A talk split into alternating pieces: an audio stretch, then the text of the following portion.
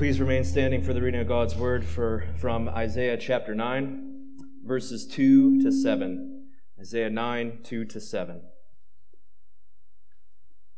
The people who walked in darkness have seen a great light. Those who dwelt in a land of deep darkness, on them has light shone. You have multiplied the nation, you have increased its joy. They rejoice before you as with great joy at the harvest, as they are glad when they divide the spoil for the yoke of his burden, and the staff for his shoulder, the rod of his oppressor, you have broken as on the day of Midian. For every boot of the tramping warrior in battle tumult, and every garment rolled in blood, will be burned as fuel for the fire.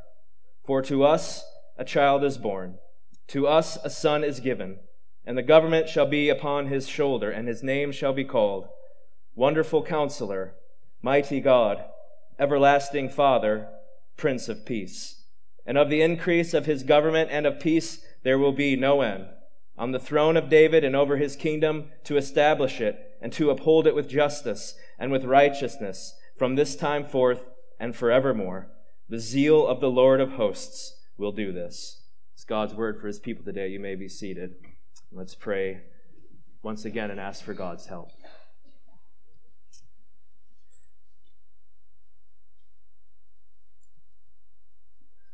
So, Father, we come now asking that you would give us the light of your Holy Spirit through your word to see Jesus, to be able to answer the question, What child is this? And not just then to walk away, but to live in worship and wonder of him. So, this day we pray that you would show us the light that has shined in the darkness, the light that is the life of men. Come now, we ask, and do it for the glory of your name. Amen. For uh, many people uh, around us, these weeks in December aren't centered on their true meaning. But there are things you'll find to be common among almost everyone you meet, regardless of their belief. There's a sense of hope. There's longing. And there is people on the search for meaning, satisfaction, searching for joy.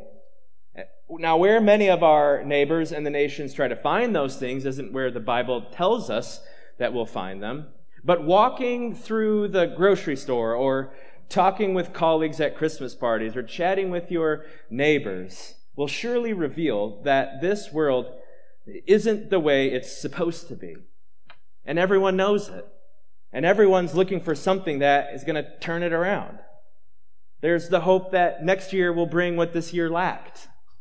Or next year will give even more than this year brought because this year's good things didn't fully satisfy. And while these weeks are not about Jesus for many people, the hustle and bustle of these weeks prove everyone is hoping for, longing for something that always seems just out of reach. And it's always just out of reach because this world doesn't have the answer we're looking for. And that's one reason why we walk through these weeks of Advent at five points. And Advent simply means coming. We celebrate that what humanity needed most wouldn't be found within us, nor discovered in our world around us.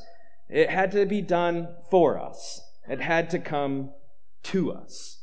And so Advent is not only then the celebration of Jesus' first coming, it's also a season that trains us to continue to not find our ultimate hope and satisfaction and joy in the things of this world, but to wait expectantly with eager anticipation Jesus' second coming, when he will fully save his people and inaugurate this kingdom that will never end.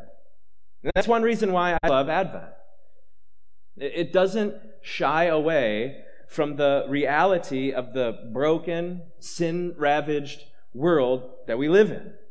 It doesn't shy away from it, it doesn't gloss over it. Like, I often have to rewrap presents that I wrapped the first time because somehow there's, you know, the gift is still showing. I just can't ever get it right. Or the edges are all crumpled up because I don't know how to do it. Like that, that's not what Christians do when it comes to the reality of our world. In Christmas, we're not trying to just wrap over something. But neither are we just left with platitudes like we hear all around us, like everything's going to work out somehow. No, Advent equips us with real answers for the real problems that real people around us really face. And Advent equips us for those conversations in the coffee shop, in the driveway, in the office, or the house, or the family parties, or anywhere you find yourself this season. That yes, we can face the fact that things really are this bad. And yeah, every solution the world has ever offered has always come up short. But nevertheless, there is hope, real hope. But how? How can there be hope if everything has always come up short that's around us? If nothing in this world can save us? That sounds more like foolishness than hope. And it would be foolishness if not for God.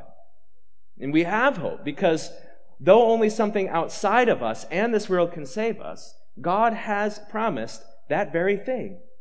That something, namely someone, will come, that he will save.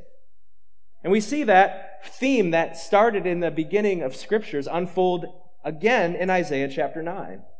Uh, if you aren't familiar with Isaiah, uh, what has happened before chapter 9 is bloody war uh, has come to Israel because of their unfaithfulness to God. Their king, too, is idolatrous and prideful. He's unfaithful. His name's Ahaz. And as the Assyrians are coming, and they're coming as God's instruments of judgment against Israel's sin, God offers a way out of the disaster that looms on the horizon. Yet Ahaz was unwilling to humble himself before God. And that pride ensured his doom in the judgment of Israel at the hands of the Assyrians. Now, Isaiah says that Israel's sin, which then was culminated, it, it, was put on full display in Ahaz's rebellion against God. Isaiah at the end of chapter 8 says, This rebellion and sin thrusts them into deep darkness. It sends them into a distressing time. They will face the gloom of anguish. Now, that's the backdrop of the prophecy of this promised Savior in Isaiah 9. It was Israel's sin that thrust them into deep darkness. But God promised darkness would not always be what his people would know. And this pattern of sin leading to darkness and death is common in the Bible. So common, that's how it starts, isn't it? In Eden, when Adam and Eve thrust humanity into sin and death, and they did so by believing the serpent's temptation and choosing their own way above God's, that prideful rebellion against God. Even in those moments, God promised in Genesis 3 that one day a seed of the woman would be born who would crush the head of the serpent once and for all. As that promise in Genesis 3 came in the darkness, so here in Isaiah 9, God promised that into the darkness would come a light that would put death's dark shadows to flight once and for all. And this promise did not come because God's people deserved it. This promise didn't come and wouldn't be enacted upon them meeting any conditions to receive it. In other words, they didn't have to do anything for it to happen, and they didn't deserve it. In fact, verses 2 to 4 in Isaiah 9 go to great lengths to declare the exact opposite. They were walking in darkness, and upon them a light shone. Meaning they weren't fumbling around and found the switch and turned the light on themselves. It was upon them, passive, this great light would shine. They didn't find their way out of the darkness. They didn't stumble around into a room filled with light. No, God sent his salvation into their darkness. He increased their joy when all they knew was gloom. They didn't unload their burden God broke their burden. He, he took it and broke it for them and freed them from it. And then verse 7 says this promised salvation is guaranteed. How? Why? Because the zeal of the Lord of hosts will do this. So, this God who commands the armies of heaven will not be stopped in making his promise reality. You know, I've heard so many people say this year, um, it's, it's often in sports, and, you know I like sports. So it's often after a big win in a sports, uh, this, they, they stick the microphone in the person's face and they say, I spoke this into existence. And, and I've heard it. I, have heard, not just on TV, but I've heard people, I heard it in the coffee shop earlier this week. Someone was talking about something and they manifested it. When something good happened and they're like, I spoke it into existence, I manifested. And this is not just out there in the world. There are false teachers in the church who say this is what we need to do. This is what Christians need to do. Declare out loud our desire or intention or the way things or the way we want something to be. And somehow the universe will conspire to make it happen. And that's a load of garbage. It, it, it's based on the false teaching that you're the center of everything, not God.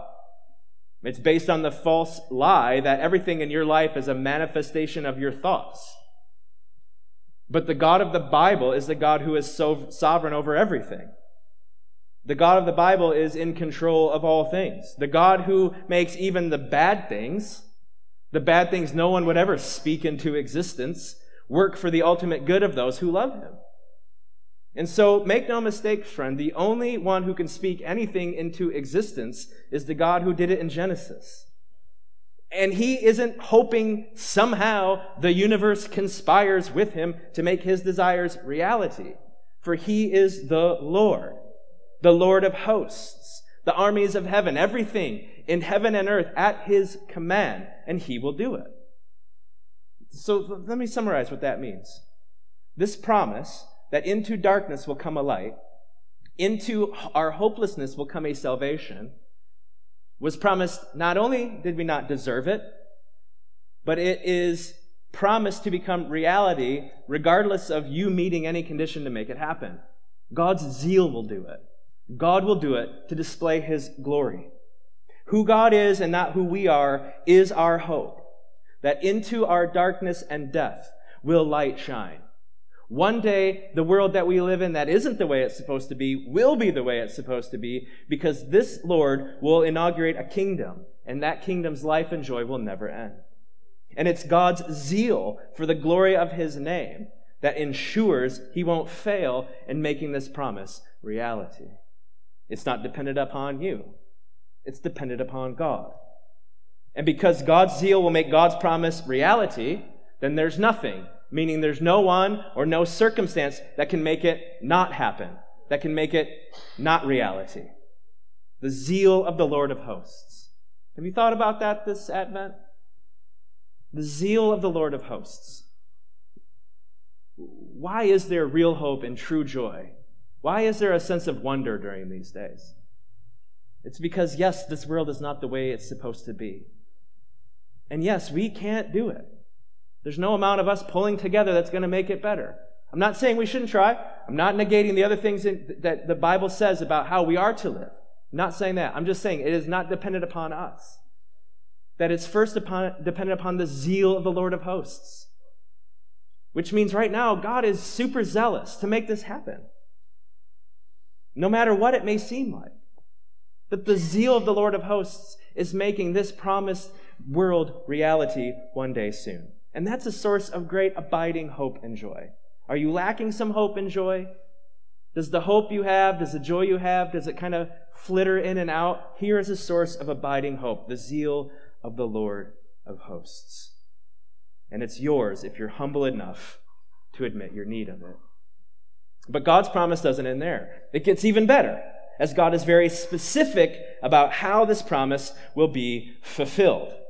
When I tell my kids I have a surprise for them, I no longer tell them what it is. I used to give in after they begged me uh, for a little while, or, you know, for whatever reason, I'd give in and tell them what there is. But I learned very early on that I can't speak surprises into existence, no matter what someone on the TV tells me.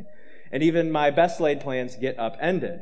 So now I'm very vague about my surprises, even though I know what I hope to do, so that if something comes up and all I bring them home is something that's not really that amazing, especially compared to what I was hoping to bring them. They didn't know what I was hoping to bring them, so it's pretty amazing because they had nothing before. Now they at least have something, whether it's amazing or not, it's still something. Does that make sense? I hope it does. but since God is God and his zeal ensures his promises fulfillment, God does not have to be vague like me. He doesn't have to say, just wait, it's going to work out somehow. No, he does not have to be vague. He's very specific in Isaiah 9 about how his promise will be fulfilled. Look at verse 6. For to us a child is born, to us a son is given. Now, again, these verses are very familiar to us, but remember the context of Isaiah 9. What is it? Deep darkness, real gloom, and anguish. Judgment from God by war through the mightiest army around. And there's no hope that lies within you or around you. You need help. That's the context. But then you hear the help you desperately need is coming. Right? Who? Who is it? It's a baby. And just one. You're like, wait a minute, do you know how large the Assyrian army is? What's a baby and just one of them going to do? You're walking in darkness. You're bearing a heavy burden you cannot bear. The sound of tramping warrior boots is coming at you. And what is coming to rescue you is a singular son. I wonder if you've ever felt like the problems and pressures and needs you face are building to a breaking point, and the help God is in the moment isn't quite what you were hoping for. Like the help He's giving you isn't somehow connecting in your mind to the need that you're really facing. And I think that's because God knows our biggest problems aren't the ones that we can see. That doesn't mean those problems aren't real problems, but rather they stem from the ultimate problem every person has. In this broken world, it's broken by sin, and that sin has alienated us from God and one another. And so we're meant to feel the weight of the darkness of Isaiah 9 and then wonder, along with the people who first heard these words from Isaiah's mouth, who will free us? Who will cast the darkness away forever? Who will finally change this world? Who will bring the joy and life forevermore we need? And the answer is a son. And if God wasn't God, that would be laughable and foolishness. Yet God graciously not only says a son will come to be the true help we all need, but God also fuels our hope in the Son. God builds our trust in this child that's coming by telling us his name Wonderful Counselor, Mighty God, Everlasting Father, Prince of Peace. Which means this is not just any son. This isn't just some random child. He's the Son. And the more we come to know him, the more we'll come to realize that this promised Son is the joy every longing heart is looking for. And so next Sunday, we'll dwell on the final two phrases of his name Everlasting Father, Prince of Peace. And for the rest of our time today, we'll focus on the Son who is Wonderful Counselor and Mighty God. Often during these weeks leading up to Christmas, uh, companies unleash highly anticipated products, and they do it around the holidays so their sales skyrocket at the end of the year, uh, and their reports are filled with profit. But sometimes these releases underwhelm critics and consumers alike. You've been waiting for this to come, and you finally, when it is uh, released, when it's presented, when it's sent out and unveiled, you don't see what you were hoping for. Instead, you're thinking, really? That's it? Well, we'll see how this goes. And so when God knows, or excuse me, God does know the human propensity to look on the outside, to evaluate by the things we can see, so when he reveals that his plan for the most terrifying realities in life is a baby, he reassures all will be well by telling us his name. That the son that is coming, the son that will be given, is wonderful counselor. And I don't know about you, but if a baby is going to be the answer, he's got to be pretty wonderful. And good thing he is. And what does that word wonderful mean? The word wonderful is, uh, it means extraordinary. It is supernatural. It is extraordinary. And it's only used of God in the Old Testament. It's only used of God in the Old Testament, like in Exodus 15. Who is like you, O Lord, among the gods? Who is like you, majestic in holiness, awesome in glorious deeds, doing wonders? Now, it's a rhetorical answer or question because the answer, as you all know, is no one. No one is like him. There is none other. And the wonders Moses sings about in Exodus 15 are the realities of the Exodus. When there was no other way, God miraculously saved his people in extraordinary ways. When behind them was death in an army and in front of them was death by drowning, God made a way. When there was no way, wonderful. That's the predicament as well in Isaiah 9, isn't it? And that's the predicament the world finds itself in today. That there's no way out of this within us, nor to be discovered around us. God must make a way. Which is why the Son will be known as Wonderful. A, a word, a name that's only ever used of God. And do you know what that means? If something that's only ever used of God is then used of this Son, well, then who is this Son? God. God Himself would break into the darkness of human history to save. And He has to, because it's not going to be found within us or within our world. And because God knows this, He promises to send Himself. So this season may not be centered on Jesus for many of our neighbors. But the, one, the reason that there's glimmers of wonder around us during the holidays, the reason that people get swept up in it as they hope and long and search for something is because the days that we are in are truly about the overwhelming wonder of the God who would come himself to save. And there's echoes of that all around us. Our neighbors in the nations may not know why there's this sense of wonder that they can't put their finger on, but this is it that God himself would come to save. He is wonderful. But Advent isn't only about wonder, it's also about wisdom. Wisdom. This Son is the wonderful counselor. What sealed the deep darkness in Isaiah 9 was Israel's sin. And that sin was on full display as it culminated in their king's refusal to wisely heed God's word. In other words, their king didn't wisely lead them out of their darkness. He foolishly led them deeper into it. And that's the way of human wisdom. It cannot lead us out of the darkness we face. God's people need a king who knows the path of wisdom. And since this child is the wonderful God, he doesn't need counselors like human kings need. When I face something, when I'm wondering about something, I pray and I ask. I ask people who have been through it before. I ask other people who, who I trust and know they know the word and they know me and they have my best in say. And I say, What do you think? What should we do? I ask because I need counsel, but not this baby. He's the counselor.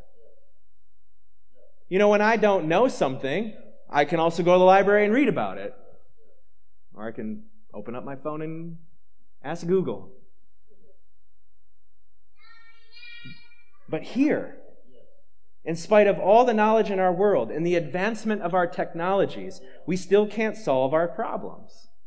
But long ago, God promised a child who is the solution. And that's why Matthew ties the birth of Jesus to Isaiah's prophecies. In, uh, Isaiah 7, she will bear a son, and you shall name him Jesus, for he will save his people from their sins. The greatest problem we have. And all this took place to fulfill what the Lord had spoken by the prophet Behold, the virgin shall conceive and bear a son, and they shall call his name Emmanuel, which means God with us, wonderful with us, wisdom with us. Jesus is this promised son who is wisdom incarnate. He is the only one who will lead us out of darkness.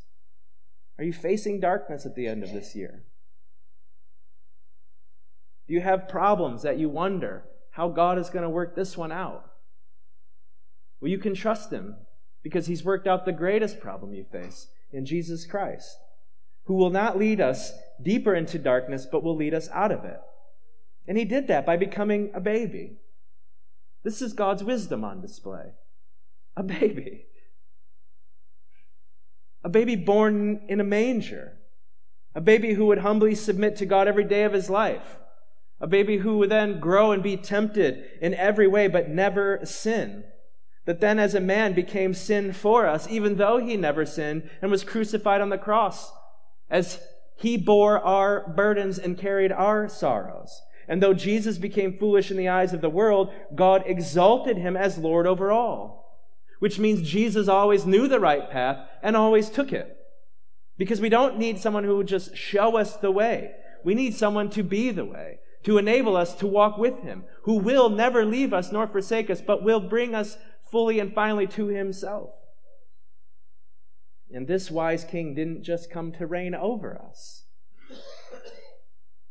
This baby didn't just come to then stay far away in some palace far away. He did not just come to reign over us, but to rescue us, to dwell with us to be with us forever.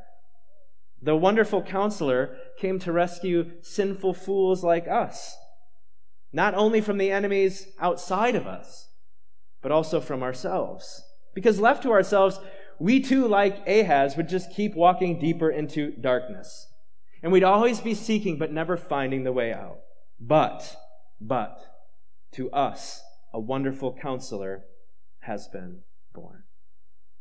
And so I wonder if these weeks have lost some of the wonder for you. And if you're hoping that some holiday gift will show up, or maybe not even for you, but for the person you're sending it to, and you want to see some joy light up some people's face, or you're waiting for this party or that to happen, or some good news on the horizon. And you're just wondering, you're wondering, and you've lost it. And whether it's the long years of life or the mounting disappointment, maybe it's because the joy you're hoping for isn't being sought in the promised Son who is wonderful and wise. And maybe it's because the things you look to for life and joy can't lead you out of the darkness. They only lead you deeper into it. Or they only lead you to another corner of the darkness and never out of it. But God, but God, when there was no other way, sent his Son to be wonderful counselor. If you've lost a sense of wonder this Advent, it will only be found in the wonderful counselor. And as that wasn't enough to fill us with wonder, God reveals something else to those in deep darkness. The promised Son will be mighty God. Mighty God. Think of it this way How can we be sure that the wonderfully wise counselor and the plan that they have, this promise they've said will be accomplished, how will you know it will actually come about? I can make a lot of promises. I make a lot of plans. I plan all the time. We have plans for Christmas and plans for New Year. We plan regularly, gathering all the pertinent information and brainstorm possible ways forward and then choose the plan to enact. And maybe you're unlike me, but you know what I often find? There are times when my perfect plan doesn't work. If your perfect plan works all the time, you should probably bottle that and sell it. And, and when my plan doesn't fail, it's sometimes because I didn't realize something or know something or uh, uh some, some, I, I'm just dumb sometimes. I choose the wrong thing. But there's oftentimes when I look at the plan and I go, it, it should have all worked. I didn't fail in doing any of these good plans steps. And then I remember, I'm not God. And sometimes our perfect plans, as perfect as they may be, fail because we're not God. And so praise God, He doesn't just send a wonderful counselor who can't actually do His counsel, who can't actually accomplish the plan of salvation. He also sends mighty God. Mighty God. Now, what kind of might is this God, this child have? Well, we see it in, in verse 4. in the phrase on the day of Midian. On the day of Midian. Now that's shorthand, and if you were an Israelite in those days, you would know exactly what that meant. It's kind of like saying 9 11 today. You all know what happened on, day, on the day of 9 11. Well, when someone says the day of Midian, everyone knew. But we're far removed from that. So this is phrase refers back to Judges 7. When the Midianite army came against Israel, and Gideon summoned men to fight, and 32,000 showed up, which was definitely not enough to make it a fair fight. And so, you know what God says?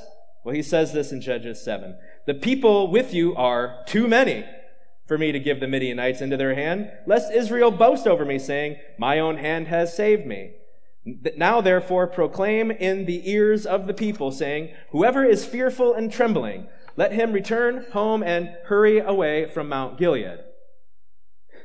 then 22,000 of the people returned, and 10,000 remained. Well, if 32,000 wasn't enough, I don't think 10,000 is. And you would think, well, those guys were scared. As soon as they got an out, they hurried away. That's kind of a funny phrase if you think about it. Like you're there, you're like, we can do this, we can do this. Your general says, if you're scared, you can go home. And a third of the people around you just bolt.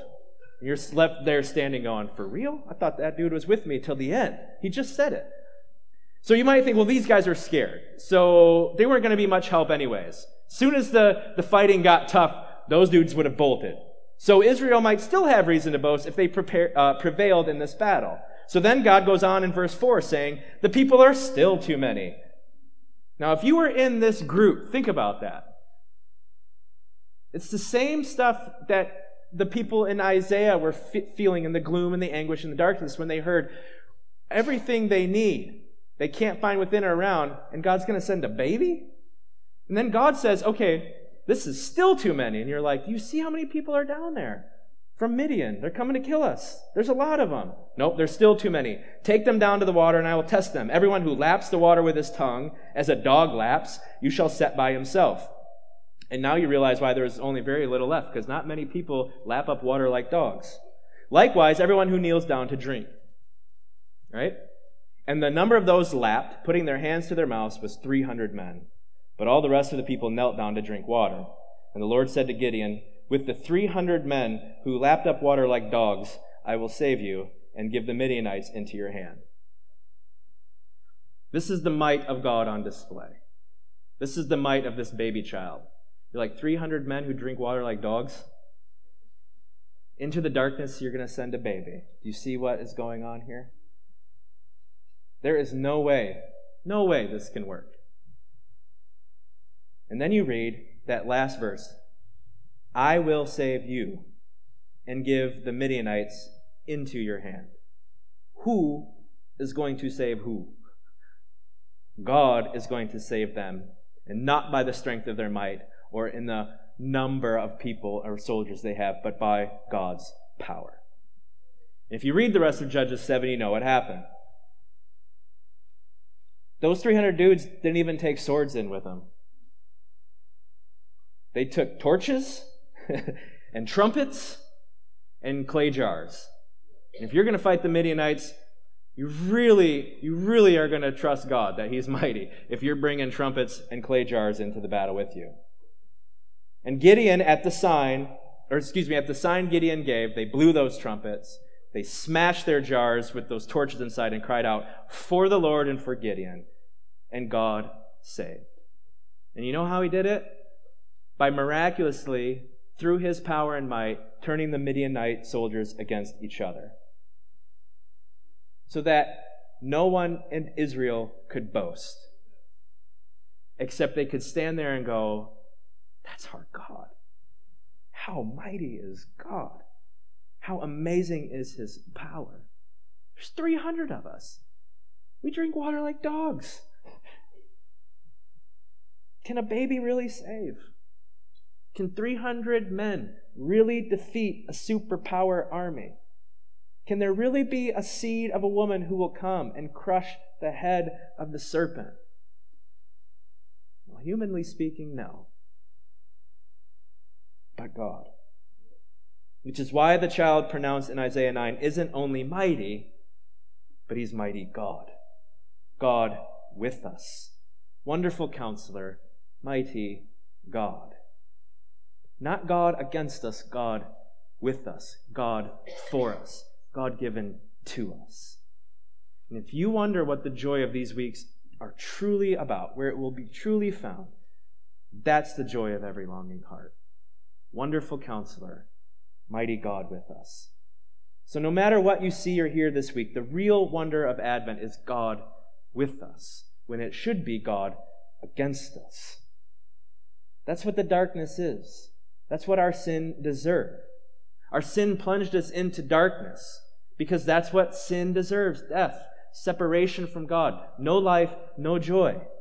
But in the hopelessness of sin's dark night, God didn't abandon his plan to dwell with his people when sin entered the world, when he banished us from his presence in the garden that day, when all we deserved was God against us. God remained faithful to his promise to be God with us, God for us. And if you've lost the wonder of this season, the real wonder of Christmas, maybe it's because you've been looking to something other than God with us to give you the hope and joy we all long for. The problem with living for something other than God with us, the problem with having something other than that, God with us, as your ultimate source of joy and hope, is that you're living against the grain of history. If you're putting your hope and joy in anything else other than God with us, if you're living for that, hoping for that, longing for that, you're going against the grain of history. Because the Bible begins with God with us. That God created man and woman to live with him. But when sin entered the world, he cast us out of his presence. Because if we would have stayed, we would have died. For holiness cannot dwell with sin. But God still made a way in the darkness of that moment, though we were cast out of his presence. We were not cast out without the promise that God with us will be true again one day. And it starts in Genesis 3:15 that there is a seed coming who will crush sin and death and the darkness it brings once and for all and make God with us our reality once again. And that promise rings out throughout the pages of Scripture. And it rings out all the way until you reach the end of the Bible. And you see that the God who was with his people in the beginning will be the God who is with his people at the end, and then forevermore. Listen to Revelation 21. This is what Christmas is all about. Then I saw a new heaven and a new earth. For the first heaven and the first earth had passed away, and the sea was no more. And I saw the holy city, New Jerusalem, coming down out of heaven from God, prepared as a bride adorned for her husband. And I heard a loud voice with the throne saying, Behold, the dwelling place of God is with man. He will dwell with them, and they will be his people, and God himself will be with them as their God. But what about this world that we live in? He will make all things new. He will wipe away every tear from their eyes, and death shall be no more. Neither shall there be mourning, nor crying, nor pain any more, for the former things have passed away. And I saw no temple in the city, for its temple is the Lord God, the Almighty, and the Lamb. And the city has no need of sun or moon to shine on it, for the glory of God gives it its light, and its lamp is the Lamb. By its light the nations will walk, and the kings of the earth will bring their glory into it. And its gates will never be shut by day, and there will be no night there. That's the hope everyone longs for, whether they know it or not. That's what everyone is longing for. A world where you don't have to shut your doors at night or lock them.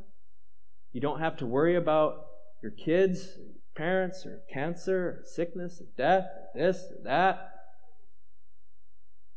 A world with no more worries and no more fears. No more crying, no more pain.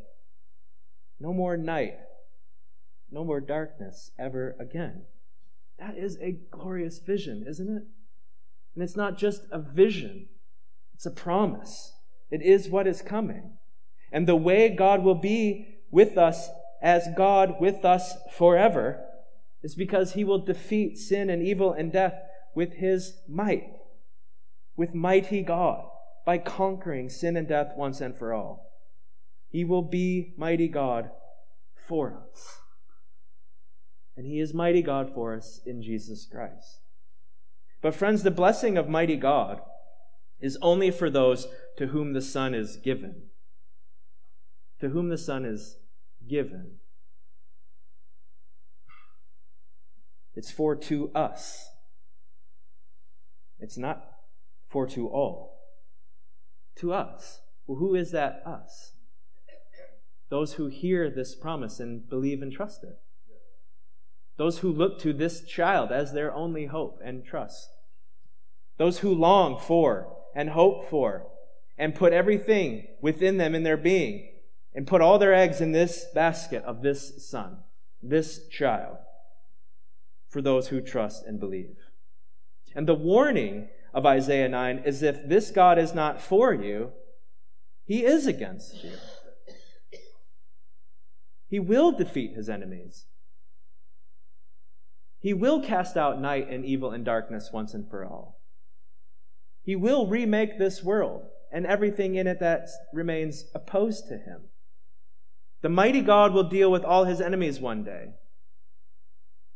But before that day arrives, there is this call to come for you to be included in this us by coming in repentance and faith to Jesus, to turning to the mighty God rather than running from him. For this mighty God saves all who come to him. So come this day, friend, before this last day arrives. And, brothers and sisters of Five Points, as we just contemplate all this, as I was thinking about it all week, the hymn kept coming to mind Were the whole realm of nature mine? That were an offering far too small. Meaning, if I owned everything in the universe, it would be too small a gift to give God for this love so amazing, so divine. It demands my soul, my life, my all. God's infinite might puts on his or puts on display his infinite love. God knew we could not save ourselves. And so the impossible must become possible. And the true wonder of Advent is into our darkness came wonderful counselor, mighty God. And that demands our soul, our lives, our all. So may your abiding joy this Christmas come from knowing that unto us a child has been born. To us a son was given. And the son who was given in Bethlehem is coming again to make all things new. And joy upon joy, his next coming, like his first coming, is still not dependent upon you. For the zeal of the Lord will do it. And I don't know about you, but I can't wait for that day when we will know unending joy, the unending joy of God with us forevermore. Let's pray. Our Father, we have no words to express the wonder of Isaiah 9. When we contemplate the reality of the darkness that sin and death brought, the hopelessness that we truly had unless you acted. So we praise you again for that promise that to us a son would be born, that would overcome sin and death with his own righteousness and life, and bring us back into relationship with you through his life, death, and resurrection. And until that day when he finally comes, we wait. And so we pray that during these moments, as we contemplate the blood that was shed to save us from sin and the body that was broken on our behalf, we pray that it would be the grace we need to continue to turn away from the things of this world and to renew our zeal for you that as these weeks of Advent remind us to not put our hope in the things of this world. May these moments around the table continue to enable us by your grace to not find our hope and joy in the things of this world, but in Christ alone, who is our life. And we praise you, for without that life, we would still be in darkness. So give us the grace to contemplate, wonderful counselor, mighty God, in these moments. And then may praises forever be upon our lips, for you alone are worthy of them. Amen.